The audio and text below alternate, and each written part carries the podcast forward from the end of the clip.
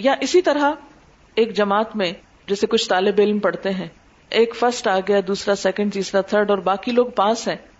First کا انعام زیادہ ہے، سیکنڈ کا اس سے کم، تھرڈ کا اس سے کم، اور پاس ہونے والے بھی اگلے درجے میں چلے گئے۔ ہاں؟ تو اب اس سے کیا یہ لازم آئے گا کہ جو فرسٹ نہیں آیا، وہ تو فیل ہو گیا؟ نہیں۔ ہر ایک کے درجے میں فرق ہے اس کی کوشش یا سمجھ کے مطابق۔ لیکن یہاں نقصان کسی کا بھی نہیں، جو بھی اللہ کی طرف چل پڑتا ہے اور محنت کرتا ہے۔ ایک اہم واقعہ، اہم نقطہ۔ ایک اہم واقعہ بھی آپ کے گوش گزار کر دوں۔ جو اہم بھی ہے اور عبرت خیز بھی۔ قادیان میں ہر سال ہمارا جلسہ ہوا کرتا تھا۔ اور سیدی حضرت مولانا سید محمد انور شاہ صاحب رحمت اللہ علیہ بھی اس میں شرکت فرمایا کرتے تھے۔ ایک سال اسی جلسے پر تشریف لائے۔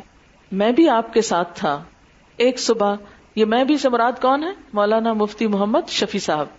ایک صبح نماز فجر کے وقت اندھیرے میں حاضر ہوا تو دیکھا کہ حضرت سر پکڑے ہوئے بہت غمگین بیٹھے ہیں۔ میں نے پوچھا، حضرت کیسا مزاج ہے؟ کہا ہاں ٹھیک ہی ہے میاں، مزاج کیا پوچھتے ہو؟ عمر ضائع کر دی۔ میں نے ارض کیا، حضرت، آپ کی ساری عمر علم کی خدمت میں، دین کی اشاعت میں گزری۔ ہزاروں آپ کے شاگرد علماء ہیں، مشاہیر ہیں، جو آپ سے مستفید ہوئے اور خدمت دین میں لگے ہوئے ہیں۔ آپ کی عمر اگر ضائع ہوئی تو پھر کس کی عمر کام میں لگی؟ فرمایا، میں تمہیں صحیح کہتا ہوں، عمر ضائع کر دی۔ میں نے ارض کیا، حضرت، بات کیا ہے؟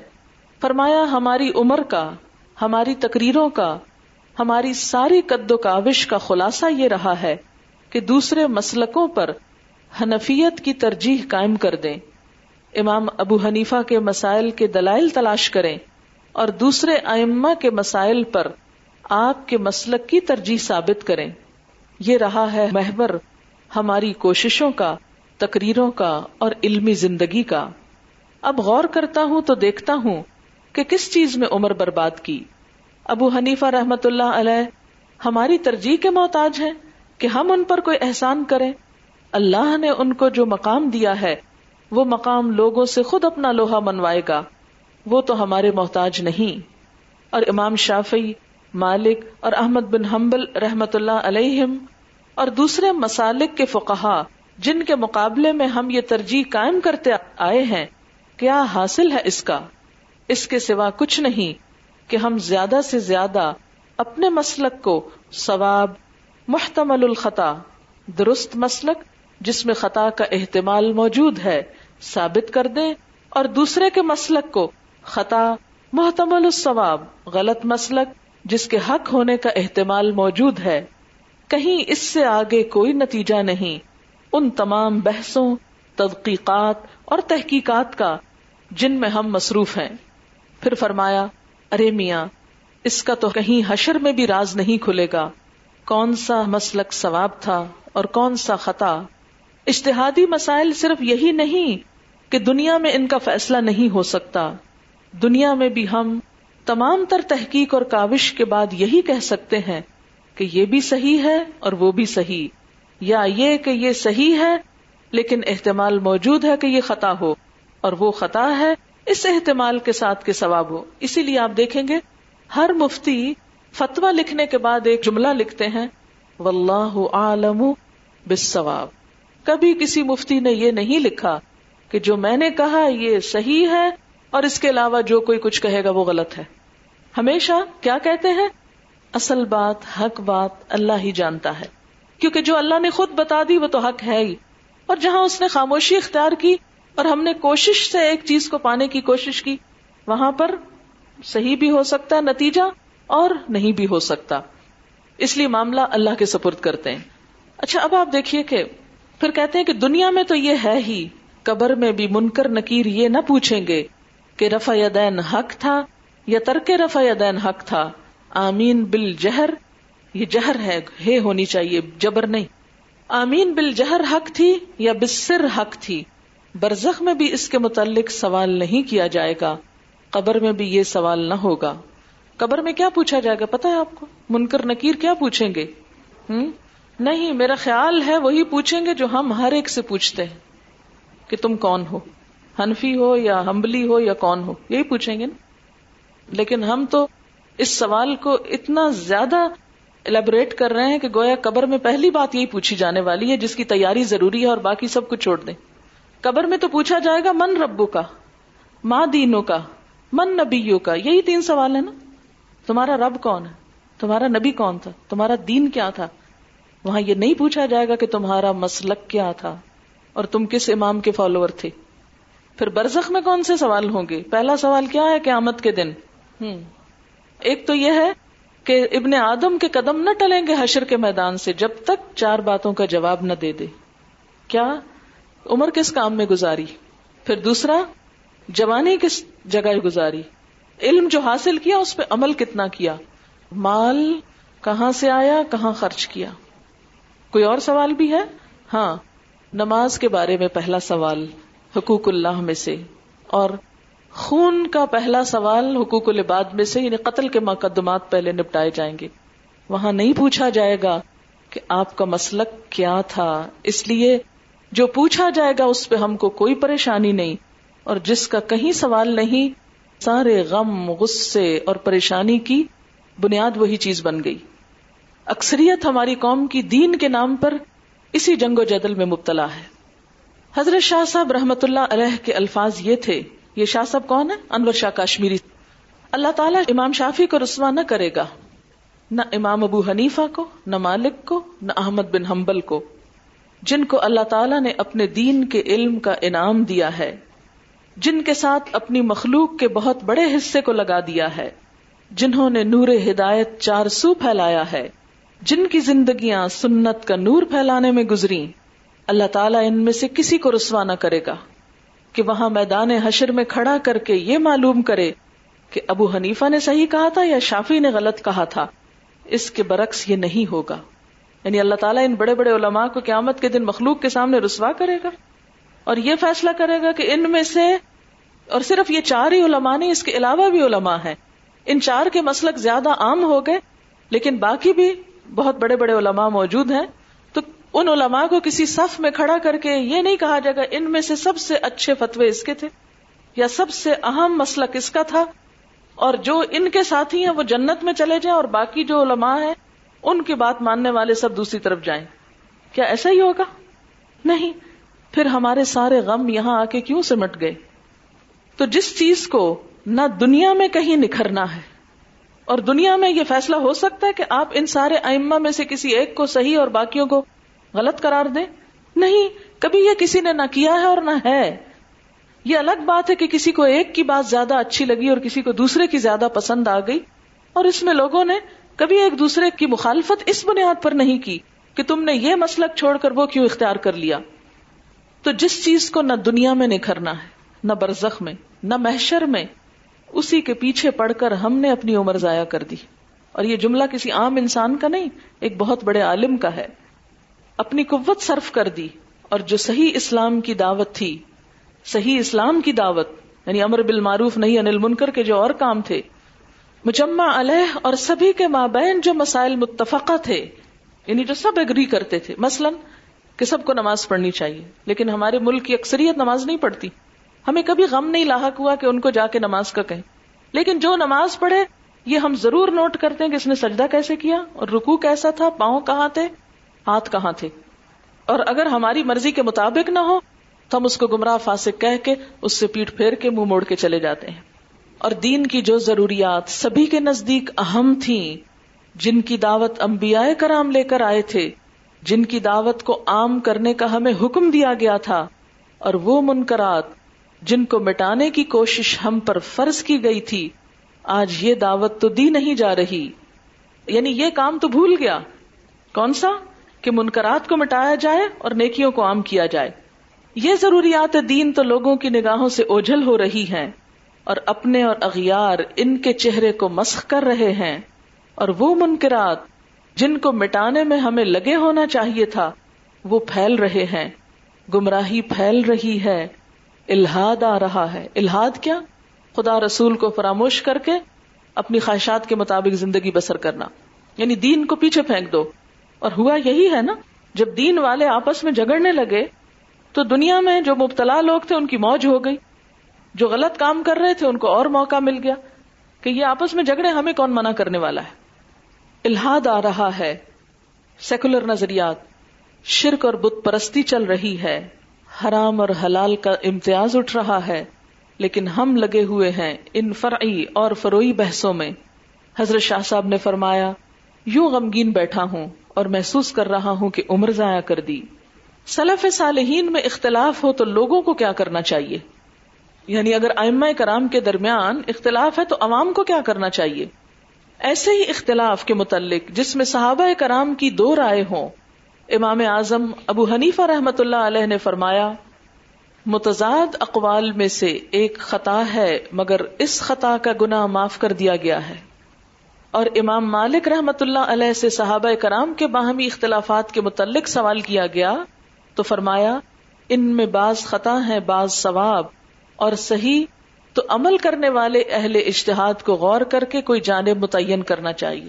یعنی وہ کوئی ایک چیز متعین کرے امام مالک نے اپنے اس ارشاد میں جس طرح یہ واضح کر دیا کہ اختلاف اشتہادی میں ایک جانب ثواب اور صحیح اور دوسری جانب خطا ہوتی ہے، دونوں متضاد چیزیں ثواب نہیں ہوتی۔ اس طرح یہ بھی ارشاد فرمایا کہ اس طرح اختلاف خطا دونوں میں باہمی جھگڑا اور جدال جائز نہیں۔ صرف اتنا کافی ہے کہ جس کو خطا پر سمجھتا ہے اس کو نرمی اور خیر خواہی سے خطا پہ متنبع کر دے۔ یعنی اگر آپ سمجھتے ہیں کہ کوئی شخص ایک غلط رائے پر عمل کر رہا ہے، مراد یہ ہے یعنی جو دو میں سے بہتر نہیں، تو کیا کرنا چاہیے؟ اس کو نرمی اور خیر خواہی سے متنبع کرے یہ کیوں؟ اس لیے کہ جو آیت میں نے آج شروع میں پڑھی ہے، اس میں ایمان والوں کی صفت کیا بتائی گئی ہے؟ عزت المؤمنین عزت الکافرین۔ مومنوں پر نرم دل۔ نرمی کرنے والے اور کافروں پہ سخت، ہم اس کا الٹ ہو گئے۔ یعنی اگر ایسے اختلافات میں کسی کو کچھ متنبع بھی کرنا ہو، تو انداز کیا ہونا چاہیے؟ نمبر ایک، نرمی کا اور نمبر دو، خیر خواہی کا۔ پھر وہ قبول کرے تو بہتر۔ اگر سننے والا قبول کر لے، آپ کی بات مان جائے تو اچھی بات ہے۔ ورنہ سکوت کرے۔ سکوت کرے کا مطلب کیا؟ چپ رہے۔ فتنا نہ پھیلائے۔ جدال، جھگڑا یا بد گوئی نہ کرے۔ بد گوئی کیا؟ کہ انسان جگہ جگہ بیٹھ کے یہ کہے کہ میں نے فلاں کو روکا تھا اس چیز سے، وہ پھر بھی کر رہا ہے۔ لہٰذا وہ بہت برا انسان ہے۔ کیوں؟ اس لیے کہ یہ بدگوئی بھی غیبت شمار ہوگی اور اپنے عمل ضائع کرنے کے مترادف ہوگی۔ اور اس بدگوئی سے جتنے لوگ دین سے متنفر ہوں گے، ان کی ذمہ داری بھی اس شخص پر ہوگی۔ حضرت امام نے فرمایا، علم میں جھگڑا اور جدال۔ نور علم کو انسان کے دل سے نکال دیتا ہے۔ علم میں جھگڑا اور جدال کیا کرتا ہے؟ علم کا نور سینے سے نکل جاتا ہے۔ اور جب علم کا نور سینے سے اٹھ جائے، تو پھر دین کی طرف آنے اور دین پہ استقامت اور دین کے لیے قربانی اور کوشش کا وہ جذبہ نہیں رہتا۔ کسی نے ارض کیا کہ ایک شخص جس کو سنت کا علم حاصل ہے کیا وہ حفاظت سنت کے لیے جدال کر سکتا ہے؟ جدال یعنی جھگڑا۔ یعنی ایک شخص جو سنت کا عالم ہے، کیا وہ یہ کر سکتا ہے کہ سنت کی حفاظت کے لیے لوگوں سے جھگڑنے لگے؟ کہ دیکھو، میں یہ حدیث پڑھ چکا ہوں، یا یہ سنت اختیار کی ہے، تم سب لازمی کرو، جو نہیں ہو تو وہ گمراہ ہو۔ آپ سے پوچھا گیا کہ کیا ایسا کیا جا سکتا ہے؟ فرمایا کہ نہیں۔ یعنی حفاظت سنت میں بھی جھگڑا نہیں کیا جا سکتا، بلکہ اس کو چاہیے کہ مخاطب کو صحیح بات سے آگاہ کر دے، پھر وہ قبول کرے تو بہتر، ورنہ سکوت اختیار کرے نزا اور جدال سے پرہیز کرے۔ محمد بن عبد الرحمان سیرفی نے حضرت امام احمد بن حنبل رحمت اللہ علیہ سے سوال کیا کہ جب کسی مسئلہ میں صحابہ کرام باہم مختلف ہوں، تو کیا ہمارے لیے یہ جائز ہے کہ ہم ان میں غور و فکر کر کے یہ فیصلہ کریں کہ ان میں صحیح ثواب کس کا کال ہے؟ تو فرمایا رسول کریم صلی اللہ علیہ وسلم کے صحابہ کے اختلاف میں لوگوں کو غور و فکر ہی نہ کرنا چاہیے۔ اس میں زیادہ بحث کی ضرورت ہی نہیں۔ اس لیے کہ صحابہ کے بارے میں آتا ہے کہ صحابہ کلہم عدول، سب کے سب حق پر تھے۔ عدول سے مراد یہ کہ عدل و انصاف والے تھے۔ اس میں سے آپ اگر کسی ایک کو بھی کہتے ہیں کہ یہ حق پر تھا اور یہ نہ حق تھا تو آپ کا یہ کہنا ہی کیا ہو گیا؟ خطائے بزرگا گرفتن خطاست۔ قرآن پاک میں صحابہ کرام کے بارے میں دو دفعہ آیا ہے۔ کیا؟ ردی اللہ عنہم وردوان جن سے اللہ راضی ہو گیا، اب آپ ان پہ فیصلے دے کر کیا کمائیں گے؟ سیرفی نے کہا کہ پھر عمل کس کے کال پر اور کس طرح کریں؟ فرمایا، ان میں سے جس کا جی چاہے اتباع کر لیجیے، یہی کافی ہے۔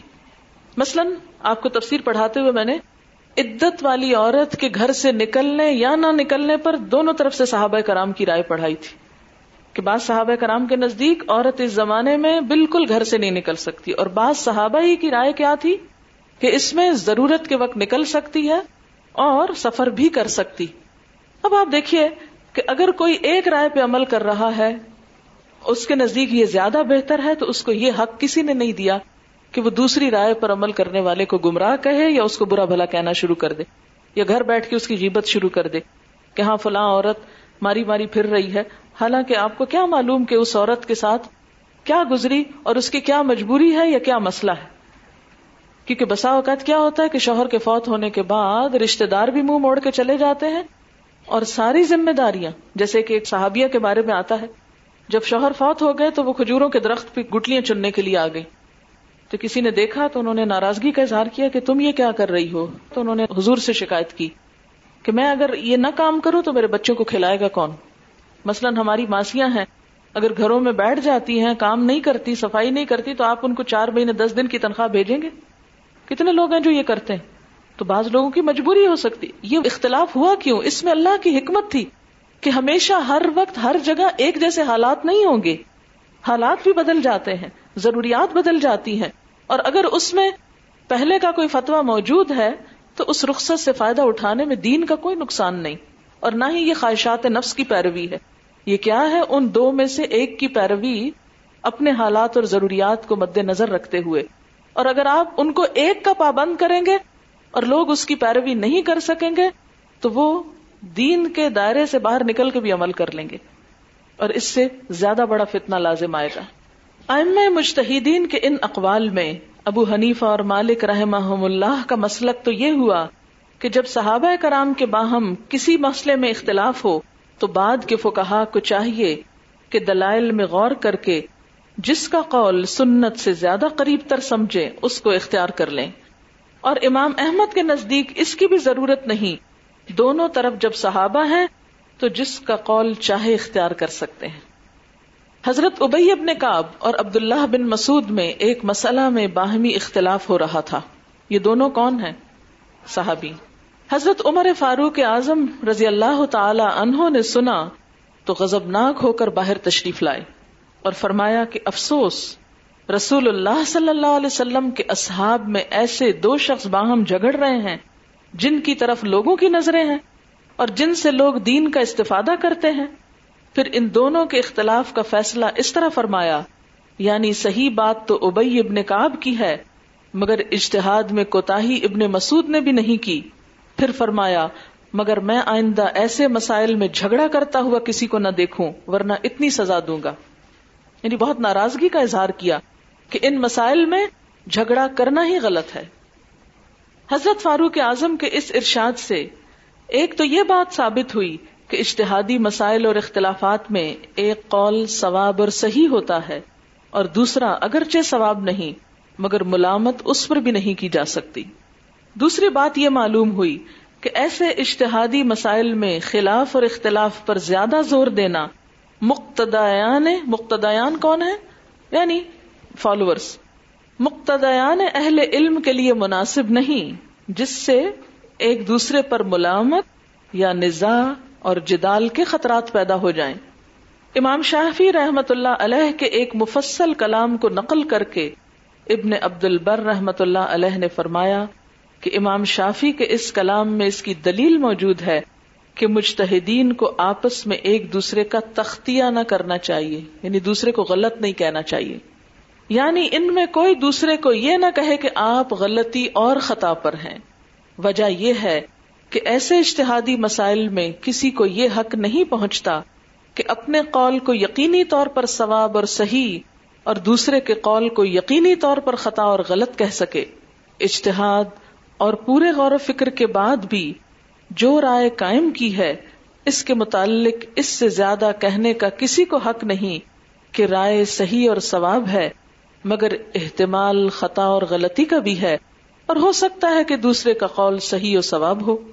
خلاصہ یہ ہے کہ اشتہادی اختلافات میں جمہور علماء کے نزدیک علم الہی کے اعتبار سے دو مختلف آرام میں سے حق تو کوئی ایک ہی ہوتی ہے، مگر اس کا متعین کرنا کہ ان میں سے حق کیا ہے، اس کا یقینی ذریعہ کسی کے پاس نہیں۔ دونوں طرف خطا و ثواب کا احتمال دائر ہے۔ مشتحد اپنے غور و فکر سے کسی ایک جانب کو راجہ قرار دے کر عمل کے لیے اختیار کر لیتا ہے۔ راجہ کا کیا مطلب ہوتا ہے؟ پریفر کرتا ہے۔ یعنی یہ زیادہ بہتر لگتی ہے بات، اس لیے اس کو اختیار کر لے۔ اور ہر ایک کا پھر عمل اور حساب اللہ کے نزدیک ہے۔ ایک اہم ارشاد، استاذ الاساتذہ سیدی حضرت مولانا سید محمد انور شاہ کاشمیری، سابق صدر مدرس دار العلوم دیوبند نے ایک مرتبہ فرمایا کہ اشتہادی مسائل اور ان کے اختلاف میں جن میں ہم اور عام اہل علم الجھتے رہتے ہیں اور علم کا پورا زور اس پر خرچ کرتے ہیں۔ ان میں صحیح اور غلط کا فیصلہ، دنیا میں تو کیا ہوتا؟ میرا گمان تو یہ ہے کہ محشر میں بھی اس کا اعلان نہیں ہوگا۔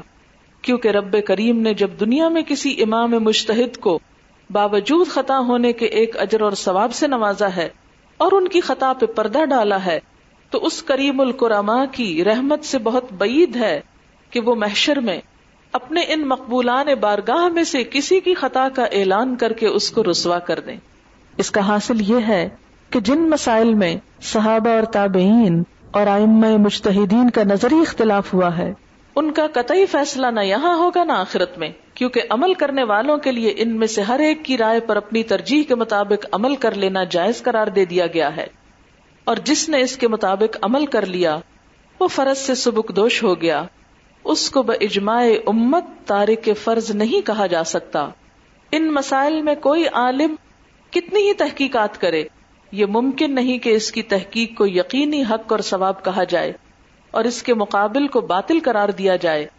امام حدیث حافظ شمس الدین زہبی نے فرمایا کہ جس مسئلے میں صحابہ اور تابعین کا اختلاف ہو گیا، وہ اختلاف قیامت تک مٹایا نہیں جا سکتا۔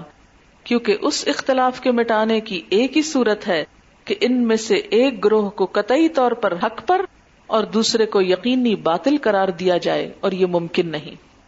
یہ کیوں نہیں مٹ سکتا؟ کیونکہ اس میں تو صحابہ کرام کی پھر تکفیر اور ان کو گمراہ کہنے کی بات لازم آتی، حالانکہ اللہ ان سے راضی ہو گیا۔ تو سوال یہ پیدا ہوتا ہے کہ یہ چیزیں کیوں ہوئی اس لیے کہ یوں محسوس ہوتا ہے کہ جیسے اللہ تعالیٰ کو ہماری آزمائش مطلوب تھی۔ کہ ان ساری چیزوں کے باوجود پھر بھی دین پر کون قائم رہتا ہے؟ اور کون اصل روح کو تھامے رکھتا ہے؟ اور دوسری بات یہ ہے کہ اس سے دین کے مختلف ادوار، زمانوں، حالات اور ضروریات کے تقاضے پورے ہوتے ہیں۔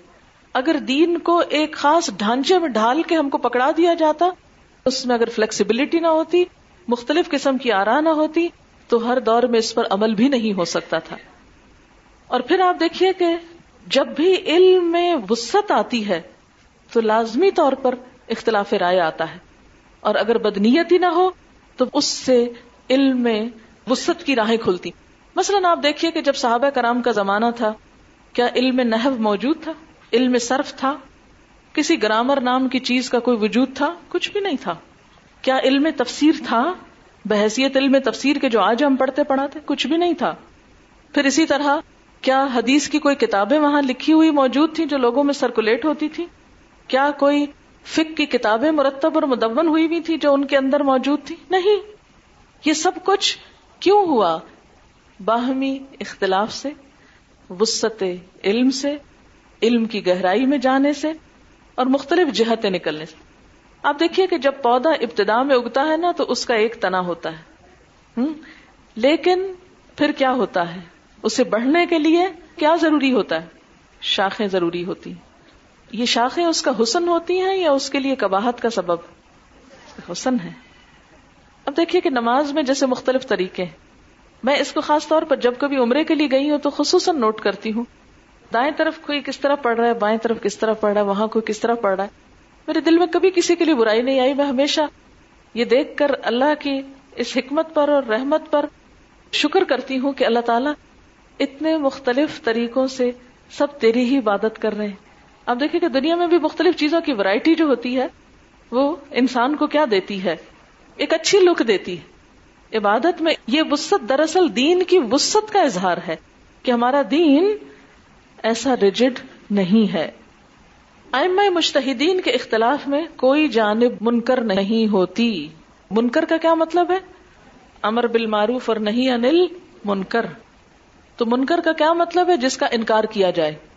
یعنی ائمہ مجتہدین کے اختلاف میں یعنی ایک ایک کہتا ہے، دوسرا دوسری بات کہتا ہے۔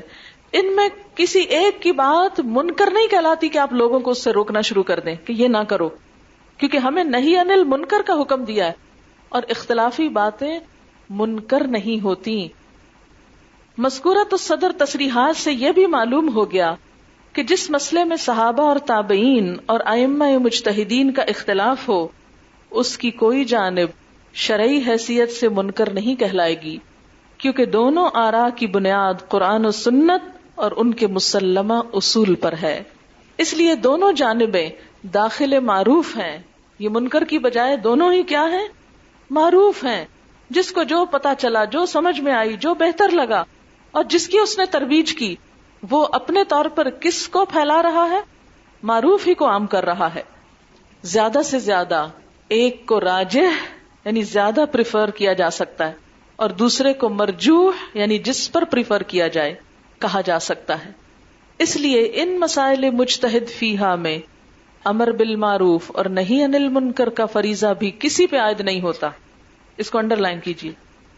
یعنی ان اختلافی مسائل میں سے ایک کو پکڑ کر اسے معروف قرار دینا اور دوسرے کے طریقے کو منکر قرار دے کر امر بالمعروف اور نہیں انل منکر سمجھنا اس کو کوئی یہ فریضہ نہیں ہے۔ مسائل مشتحد فیحا میں امر بالمعروف اور نہیں انل منکر کا فریضہ بھی کسی پہ آج نہیں ہوتا کہ اگر کوئی دوسری رائے پہ عمل کرا تو آپ اس کو روکنا شروع کر دیں کہ تم گمراہی کی طرف جا رہے ہو، یہ نہ کرو۔ اور وہی کرو جو تم پہلے کرتے تھے یا وہ جو فلاں کر رہا ہے۔ بلکہ غیر منکر پر نکیر کرنا غیر منکر؟ کیا مطلب غیر منکر کا جو منکر ہے ہی نہیں؟ اس پر نکیر کرنا یعنی اس کا انکار کرنا اور اس کو برا بھلا کہنا خود ایک منکر ہے۔ ایسے لوگ خود ایک غلطی کا ارتکاب کر رہے ہیں۔ یہی وجہ ہے کہ سلف صالحین کا بے شمار مسائل میں جواز اور عدم جواز اور حرمت و حلت کا اختلاف ہونے کے باوجود کہیں منقول نہیں کہ ان میں سے ایک دوسرے پر اس طرح نکیر کرتا ہو جیسے منکرات پر کی جاتی ہے۔ یا ایک دوسرے کو، یا اس کے فالوورز کو، متبعین کو، گمراہی یا فسق و فجور کی طرف منسوب کرتا ہو۔ یا اس کو ترک وظیفہ یا ارتکاب حرام کا مجرم قرار دیتا ہو۔ حافظ ابن عبد البر نے امام شافی کا جو قول نقل کیا ہے، وہ بھی اس پر شاہد ہے، جس میں فرمایا ہے کہ ایک مجتہد کو دوسرے مجتہد کا تختیہ یعنی اس کو خطاوار اور مجرم کہنا جائز نہیں۔ شرائط اجتہاد۔ یعنی اجتہاد کون کرے گا؟ حضرت امام شافی نے جہاں مجتہدین کے آپس میں ایک دوسرے کے تختیہ کرنا کو نادرست قرار دیا ہے، وہیں اس کی معقول وجہ اور شرط کا بھی ذکر کیا گیا ہے۔ ان کی عبارت کا متن یہ ہے۔ چونکہ وقت اتنا نہیں، اس لیے میں اردو حصہ ہی پڑھوں گی۔ امام شافی کے کلام میں اس کی دلیل موجود ہے۔ کہ کوئی مجتہد دوسرے مجتہد کو خطاوار نہ قرار دے، کیونکہ ان میں سے ہر ایک نے وہ فرض ادا کیا جو اس کے ذمہ تھا۔ یعنی اس کے اشتہاد اور قیاس کی شرائط موجود ہوں اور اہل اشتہاد کے نزدیک اس کو اشتہاد اور قیاس کا حق حاصل ہو۔ اس سے معلوم ہوا کہ دو مختلف آرا کا یہ احترام کہ ان میں سے کسی کو منکر نہ کہا جائے اور اس کے کہنے ماننے والوں کو خطاوار نہ کہا جائے یہ صرف اس صورت میں ہے کہ اجتہاد صحیح اس کی شرائط کے مطابق ہو۔ آج کل کا ایسا جاہلانہ اشتہاد نہ ہو کہ ہر شخص مفتی بن جائے، کہ جس کو عربی زبان بھی پوری نہیں آتی اور قرآن و حدیث سے اس کا رابطہ کبھی نہیں رہا۔ اردو انگریزی ترجموں کے سہارے قرآن اور حدیث پر مشق شروع کر دی۔ یعنی ہر شخص کو اشتہاد کا حق حاصل نہیں۔ ایسا اشتہاد خود ایک گناہ عظیم ہے۔ اور اس سے پیدا ہونے والی رائے دوسرا گنا اور گمراہی اور خلاف اور شقاق ہے، جس پر نکیر واجب ہے۔ یعنی نکیر کس پر ہوگی؟ کہ جب کوئی شخص خود علم نہ رکھتا ہو اور خود سے فتوے دینے لگے اور کسی چیز کو حلال اور حرام قرار دینے لگے۔ سنت اور بدعت کی کشمکش میں صحیح طرز عمل یعنی ایک اور اختلاف کی وجہ کیا ہے؟ سنت اور بدت کی آپس کی کشمکش، یہ سنت ہے، یہ بدت ہے۔ تو یہ بدت کیا ہے؟ یعنی اس معاملے میں کیا کرنا چاہیے؟ ہمارے معاشرے میں مذہب کے نام پر ایک اختلاف وہ بھی ہے جو بدت اور سنت کے عنوان سے پیدا ہوا کہ بہت سے لوگوں نے قرآن اور سنت کی تعبیر میں اصول صحیح کو چھوڑ کر ذاتی آرا کو امام بنا لیا اور نئے نئے مسائل پیدا کر دیے۔ اس قسم کے اختلافات بلا شبہ وہ تفرق اور افطراک ہیں جن سے قرآن و سنت میں مسلمانوں کو ڈرایا گیا ہے۔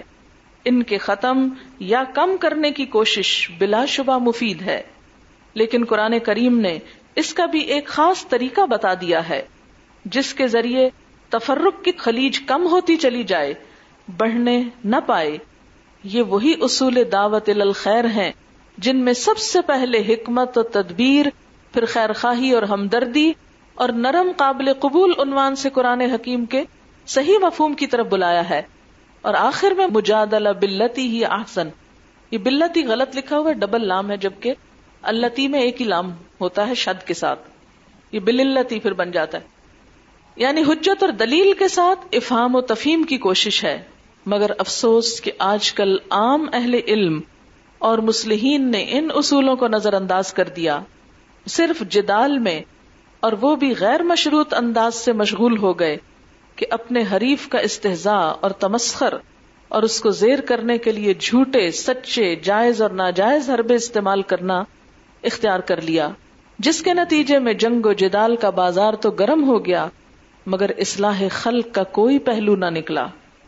یعنی اگر کسی کو بدت سے بھی روکنا ہو تو اس کا طریقہ کیسا ہونا چاہیے؟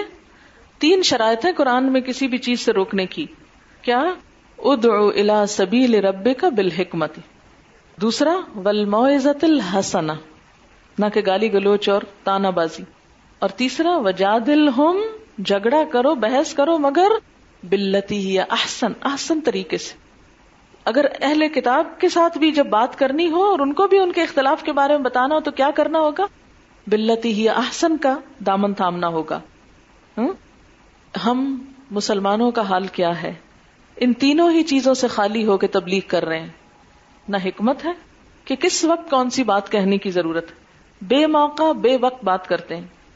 نمبر دو، معاوضہ حسنا خوبصورت انداز میں بات کرنا، نہ کہ نفرت اور غصے میں۔ نمبر تین، اگر بحث کی کبھی ضرورت پیش بھی آ جائے تو کیا؟ اس میں بھی خوبصورتی۔ اللہ تی احسن۔ احسن انداز۔ یعنی ایک مومن لڑائی جھگڑے کے وقت بھی اخلاق کا دامن ہاتھ سے نہیں چھوڑتا۔ آپ دیکھیں، بڑی سے بڑی بات آپ نرم لہجے میں کر سکتے ہیں۔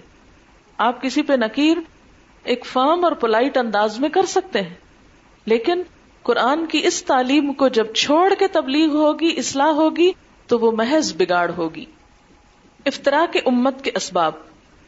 میں نے اس تمہیدی گزارش کو اتنا طول دینا اور اتنی تفصیل سے بیان کرنا اس لیے گوارا کیا کہ مسلمانوں کے طبقات اہل دین اور اصلاح اور دینی خدمات انجام دینے والوں کے مابین جو تفرقہ آج پایا جاتا ہے، وہ عموماً انہیں حقائق کو نظر انداز کرنے کا نتیجہ ہے۔ اب ان اسباب اور عوامل کو پیش کرتا ہوں جو میرے غور و فکر کی حد تک مسلمانوں کی باہم آویزش اور شقاق و جدال کا سبب بنے ہوئے ہیں۔ اور افسوس اس کا ہے کہ اس کو خدمت دین سمجھ کر اختیار کیا جاتا ہے۔ یعنی خدمت دین آج کیا رہ گئی ہے؟ مسلمانوں کو باہم لڑانا اور ایک دوسرے سے کاٹنا اور آپس میں شقاق، پھٹنا اور جدال جھگڑنا۔ اس کو دین کی خدمت سمجھ لیا گیا۔ نمبر ایک غلوف غلوف کیا ہوتا ہے؟ حد سے بڑھنا۔ میرے نزدیک اس جنگ و جدل کا بہت بڑا سبب فروئی اور اشتہادی مسائل میں تہذب۔ تہذب کیا ہوتا ہے؟ گروہ بندی اور تعصب۔ اور اپنی اختیار کردہ راہ عمل کے خلاف کو عمل باطل اور گناہ قرار دینا۔ یعنی جو بات ہماری مرضی کی نہیں، وہ کیا ہے؟ خاص صحیح بھی ہو تو اسے غلط قرار دینا۔ اور اس پر عمل کرنے والوں کے ساتھ ایسا معاملہ کرنا جو اہل باطل اور گمراہوں کے ساتھ کرنا چاہیے تھا۔ ہم؟ یعنی اپنوں کے ساتھ وہ کرنا کہ جو اہل باطل کے ساتھ ہونا چاہیے تھا۔ اشدا الکفار۔ وہ کیا ہو گیا؟ اشدا مومنین ہو گیا۔ کافروں سے تو پھر بھی ہم اخلاق سے بات کر لیتے ہیں۔ جو بھول گیا ہمیں، اپنوں کے لیے بھول گیا۔ اس پر تمام امت کا اتفاق بھی ہے اور عقلاً اس کے سوا کوئی صورت بھی دین پر عمل کرنے کی نہیں۔ کہ جو لوگ خود درجہ اشتہاد نہیں رکھتے، وہ اشتہادی مسائل میں کسی امام مشتحد کا اتباع کریں۔ اور جن لوگوں نے اپنے نفس کو آزادی اور ہوا پرستی سے روکنے کے لیے دینی مسئلہ سمجھ کر کسی ایک امام مشتحد کا اتباع اختیار کر لیا، وہ قدرتی طور پر ایک جماعت بن جاتی۔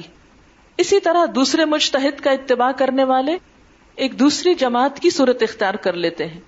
اگر جماعت بندی مثبت انداز میں صرف اشتہادی مسائل کی حد تک اپنی تعلیمی اور عملی آسانیوں کے لیے ہو، تو نہ صرف اس میں کوئی مذائقہ ہے، نہ کوئی تفریقہ اور نہ ملت کے لیے اس میں کوئی مذرت یعنی ایسے اختلاف میں کوئی نقصان نہیں کہ کوئی ایک چیز کو فالو کر رہا ہے اور کوئی دوسرے کو۔ مزرت رساں اور تباہ کن ایک تو اس کا منفی پہلو یہ ہے کہ اپنی رائے اور اختیار سے اختلاف رکھنے والوں کے ساتھ جنگ و جدل اور دوسرے ان فروئی مسائل کی بحثوں میں غلو کہ سارا علم اور تحقیق کا زور اور بحث و تمہیز کی طاقت اور عمر کے اوقات عزیز انہی بحثوں کی نظر ہو جائے یعنی انسان کی ساری دلچسپی اور مشغلہ صرف فروئی مسائل کا اختلاف بن جائے۔ اگرچہ ایمان اور اسلام کے بنیادی اور قطعی اجماعی مسائل مجروح ہو رہے ہیں، کفر اور الحاد دنیا میں پھیل رہا ہو۔ سب سے صرف نظر کر کے ہمارا علمی مشغلہ یہی فروئی بحثیں بنی رہے ہوں یعنی لوگ بگڑ رہے ہوں، دین سے دور جا رہے ہوں، اس کا ہمیں کوئی غم نہ ہو۔ اور ساری قوت ہماری کس پہ لگے؟ انہی بحثوں میں۔ جن کے متعلق مذکورہ تو صدر تفصیل میں ابھی آپ معلوم کر چکے ہیں کہ ان میں ہزار تحقیقات کے بعد بھی اس سے زیادہ آگے بات نہیں بڑھتی کہ یہ راج ہے اور اس کے خلاف مرجو۔ اور اس راج مرجو کا بھی یقینی فیصلہ نہ دنیا میں ہو سکتا ہے، نہ برزخ میں اس کا سوال ہوگا، نہ محشر میں اس راج مرجو کا اعلان ہوگا۔ اسی طرح نہ ان مسائل میں اختلاف رکھنے والوں پر نکیر کرنا درست ہے، نہ ان کو خطا کار مجرم ٹھہرانا صحیح ہے۔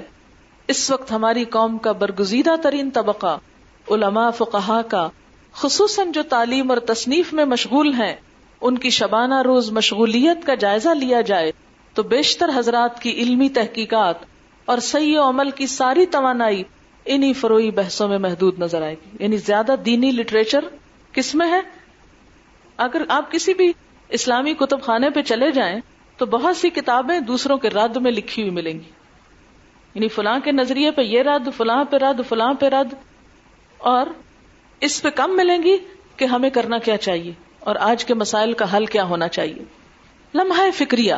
ان میں بعض حضرات کا غلوف تو یہاں تک بڑا ہوا ہے کہ اپنے سے مختلف رائے رکھنے والوں کی نماز کو فاسد یعنی ان کی نماز کو ہی فاسد قرار دے دیتے ہیں، اور ان کو تارک قرآن سمجھ کر اپنے مخصوص مسلک کی اس طرح دعوت دیتے ہیں، جیسے کسی منکر اسلام کو اسلام کی دعوت دی جا رہی۔ یعنی سارا زور اس دعوت پہ لگ جاتا ہے کہ نماز اس طریقے سے نہیں، اس پہ پڑھو۔ اور اسی کو دین کی سب سے بڑی خدمت سمجھے ہوئے ہیں۔ معلوم نہیں یہ حضرات اسلام کی بنیادوں پر چاروں طرف سے حملہ آور طوفانوں سے باخبر نہیں یا جان بوجھ کے اغماز کرتے ہیں۔ یعنی ان کو نہیں پتا کہ اسلام کو خود کتنے چیلنجز کا سامنا ہے۔ اس وقت جبکہ ایک طرف تو کھلے ہوئے کفر، عیسائیت اور کمیونزم نے پوری اسلامی ممالک اور اسلامی حلقوں پر گھیرا ڈالا ہوا ہے۔ پچھلے دنوں میرا لاہور جانے کے اتفاق ہو تو مجھے پتا چلا کہ لاہور کے قریب قریب جو گاؤں ہیں، ان میں سے تقریباً ہر گاؤں کے اندر چرچ بن چکا۔ آپ کو معلوم پچھلے سال جب میں پڑھا رہی تھی تو اس وقت بھی میں نے آپ کو وہ ایک رپورٹ پڑھ کے سنائی تھی، جس میں یہ آیا تھا کہ اکہتر یا اٹھہتر ارب ڈالر کی رقم مخصوص کی گئی ہے عیسائیت کے پرچار کے لیے۔ دنیا کے ہر زبان میں بائبل کے ترجمے تقسیم کیے جا رہے ہیں۔ اور ہزاروں مشنریز نے اپنے آپ کو والنٹیئر کیا ہے۔ والنٹیئر کا تو مطلب آپ سمجھتے ہیں کہ بغیر کسی اجرت کے اپنی عیسائیت کی تبلیغ کے لیے اپنے آپ کو وقف کریں گے۔ اور ہالینڈ کے بارے میں رپورٹ سنائی گئی تھی کہ وہاں گھر گھر جا کر مشنریز جو ہیں وہ اپنا پیغام پہنچا رہے ہیں۔ اب آپ دیکھیے کہ ہم، میں سے بھی اکثریت نے یہ دیکھا ہوگا کہ ہمارے دروازوں پر بھی عیسائی زندگی میں ایک آدھ دفعہ آئے ہوں گے یا کوئی نہ کوئی ان کا لٹریچر بائی پوسٹ ملا ہوگا۔ یا اخباروں میں اشتہار آپ نے دیکھے ہوں گے کہ مفت بائبل کورسپونڈنس کورس یا اس طرح کی چیزیں، تو ایک ملک جو اسلام کے نام پر وجود میں آئے، وہاں بھی پورے منظم طریقے سے مشنریز اپنا کام کر رہے ہیں اور اس کے مقابلے میں مسلمان ہیں کہ ان کو صرف ان اختلافات سے باہر نکلنے کا وقت نہیں۔ صرف پاکستان میں ہزاروں کی تعداد ہر سال مرتد ہو جاتی۔ ہے سیالکوٹ کے بارے میں ایک رپورٹ میں نے پڑھی تھی۔ ایون کراچی کے بارے میں مجھے آ کے کسی نے بہت دردناک انداز میں یہ بتایا، ایک خاص جگہ کے بارے میں نام لینا اس وقت مناسب نہیں، کہ وہاں پر آپ چلیں اور آپ دیکھیں کہ کس قدر مسلمان، نوجوان اور لوگ وہاں آتے ہیں۔ اور بعض اوقات یورپین اور امریکی ممالک کا ویزا لینے کے لیے خود کو کرسچن ظاہر کرتے ہیں۔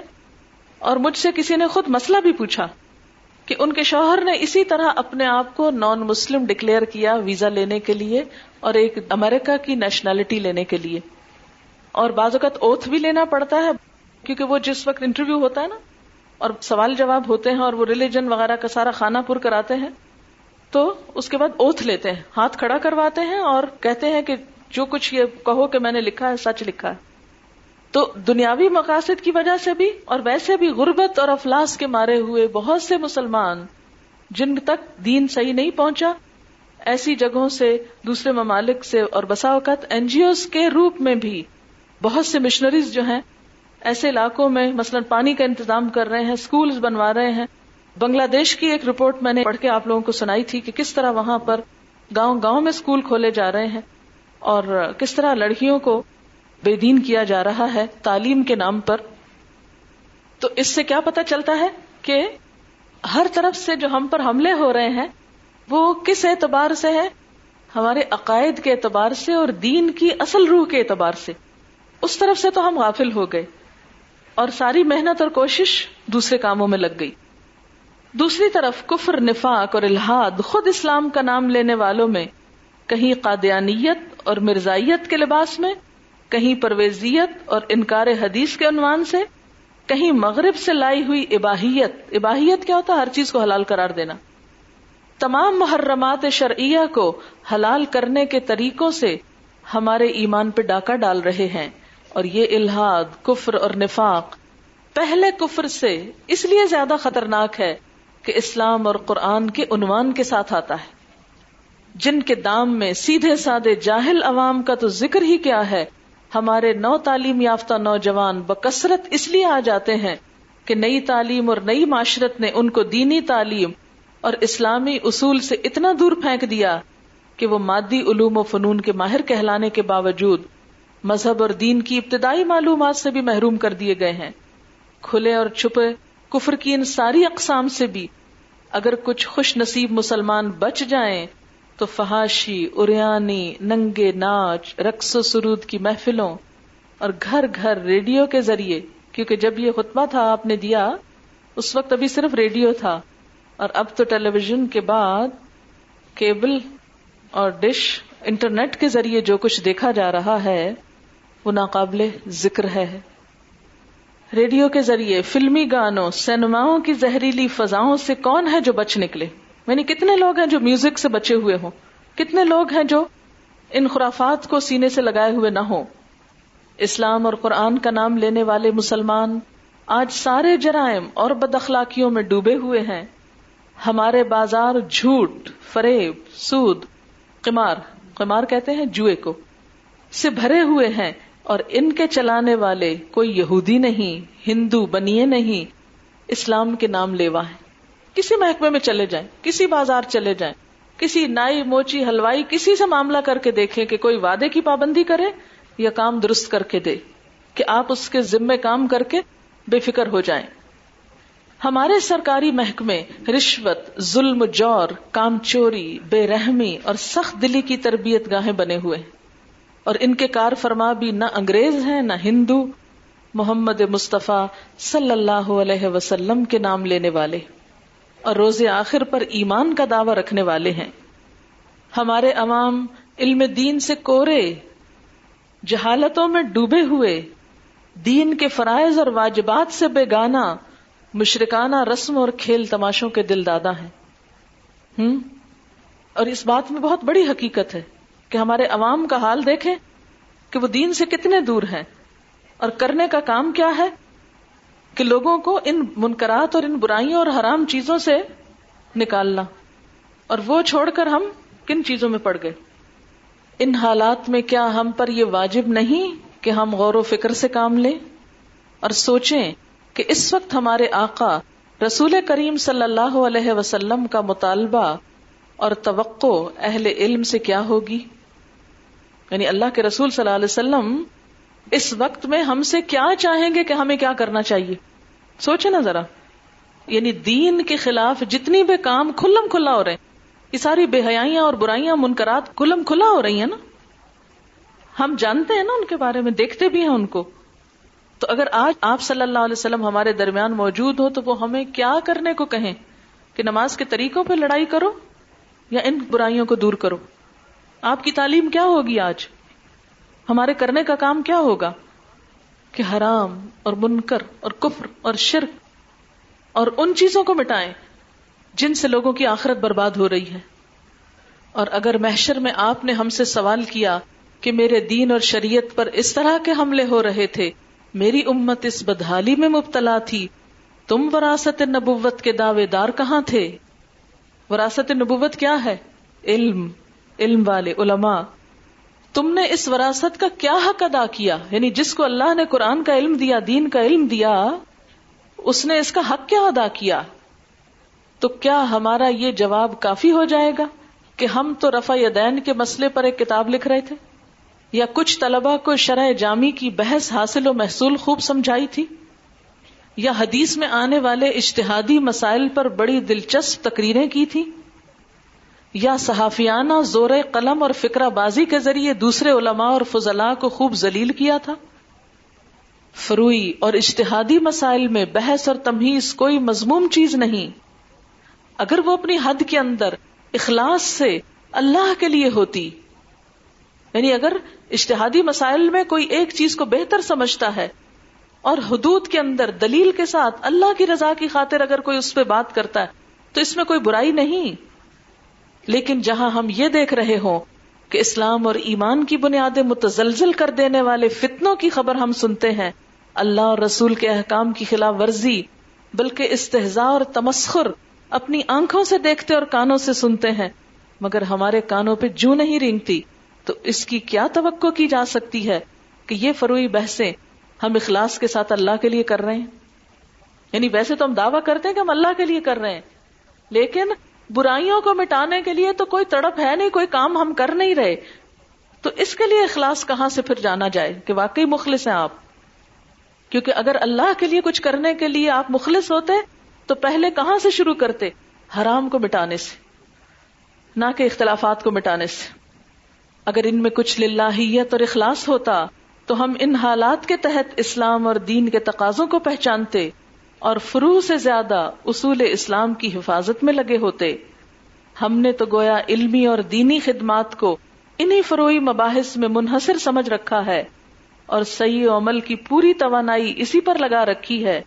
اسلام کے اصولی اور بنیادی مسائل اور ایمان کی سرحدوں کو دشمنوں کی الغار کے لیے خالی چھوڑ دیا۔ لڑنا کس محاذ پہ چاہیے تھا اور ہم نے طاقت کس محاذ پہ لگا دی۔ انا و انا الیہ راجعون۔ یہ تو تہذب اور تعصب کے غلوف کا نتیجہ ہے۔ اسی کے ساتھ دوسری بھاری غلطی، ان اشتہادی مسائل میں اختلاف کی حدود توڑ کر تفرق و تشدد اور جنگ و جدل اور ایک دوسرے کے ساتھ تمسخر اور استحزا تک پہنچ جانا ہے، جو کسی شریعت اور ملت میں روا نہیں۔ اور افسوس ہے کہ یہ سب کچھ خدمت دین کے نام پہ کیا جاتا ہے۔ اور جب یہ معاملہ ان علماء کے متبعین عوام تک پہنچتا ہے تو وہ اس لڑائی کو ایک جہاد قرار دے کر لڑتے ہیں۔ اور یہ ظاہر ہے کہ جس قوم کا جہاد یہ انڈر لائن کریں، جس قوم کا جہاد خود اپنے ہی دست و بازو سے ہونے لگے، اس کو کسی غنیم کی مدافعت اور کفر و الحاد کے ساتھ جنگ کی فرصت کہاں؟ یعنی جو آپس میں لڑنے لگے، ان کے پاس کہاں وقت کے پھر وہ کفر کے خلاف لڑے قرآن اور حدیث میں اسی تجاوز انل حدود کا نام تفرق ہے۔ جو جائز اختلاف رائے سے الگ ایک چیز ہے۔ قرآن میں ایک جگہ ارشاد ہے بحبل اللہ جمی ان ولا تفرقو دوسری جگہ اللہ کی طرف سے ایک وسیعت کا ذکر ہے، جو تمام انبیاء سابقین کو کی گئی ہے۔ اس کے الفاظ یہ ہیں ان عقیم الدین ولا تفرقوا فی امام تفسیر ابو العالیہ نے فرمایا کہ اقامت دین سے مراد اخلاص ہے۔ اور لا تفرقو کا مطلب یہ ہے کہ آپس میں عداوت نہ رکھو، بھائی بھائی بن کر رہو۔ اس وسیعت کے بعد قرآن میں بنی اسرائیل کے تفرق کا بیان کر کے اہل اسلام کو متنبع کیا گیا ہے کہ وہ ان کے طریقے پر نہ جائیں۔ اس میں ارشاد ہے، وما تفرق اللہ ممباد ما احم العلم بغیم بینہم حضرت ابو العالیہ نے اس کی تفسیر میں فرمایا لفظ بغیم بینہم میں اشارہ ہے کہ ایسے اختلاف کا عداوت اور جنگ و جدل تک پہنچنا کبھی دین کے سبب سے نہیں ہوتا، بلکہ بغین الد دنیا و ملک ہا و ذخرف ہا و زینت ہا و سلطان ہا یعنی یہ سبب کیوں ہوتا ہے؟ اس کی وجہ دنیا ہوتی ہے، یا اس کی کسی ملکیت، یا اس کی کسی رونق اور زینت اور اس کی قوت کے حصول کا مقصد ہوتا ہے۔ یعنی کچھ اور حاصل کرنا مقصد ہوتا ہے، دنیاوی کوئی جاہ یا مرتبہ یا شہرت دین نہیں ہوتا۔ یعنی یہ عداوت جب بھی غور کرو تو اس کا سبب دنیا، حب مال یا حب جاہ ہوتا ہے، جس کو نفس اور شیطان خدمت دین کا عنوان دے کر مزین کر دیتا ہے۔ ورنہ اس طرح کے مسائل میں اختلاف رائے کی حدود وہی ہے جو پہلے بیان ہو چکی ہے کہ مثبت طور پر اپنے عمل کے لیے ایک جانب کو اسلحہ سمجھ کر اختیار کر لیں اور اس سے مختلف مسلک رکھنے والوں سے لڑتے نہ پھریں۔ جس طرح دنیا میں انسان جب بیمار ہوتا ہے، اپنے معالجے کے لیے کسی ایک حکیم یا ڈاکٹر کا انتخاب کر کے صرف اسی کے کال پہ بھروسہ کرتا ہے اور اسی کی ہدایات پر عمل کرتا ہے، مگر دوسرے ڈاکٹروں کو برا بھلا نہیں کہتا پھرتا۔ آپ کسی ایک شخص کو وکیل بنا کر اپنا مقدمہ اس کے سپرد کر دیتے ہیں۔ مگر دوسرے وکلا سے لڑتے نہیں پھرتے۔ اشتہادی مختلف فی مسائل میں بھی ٹھیک یہی آپ کا طرز عمل ہونا چاہیے۔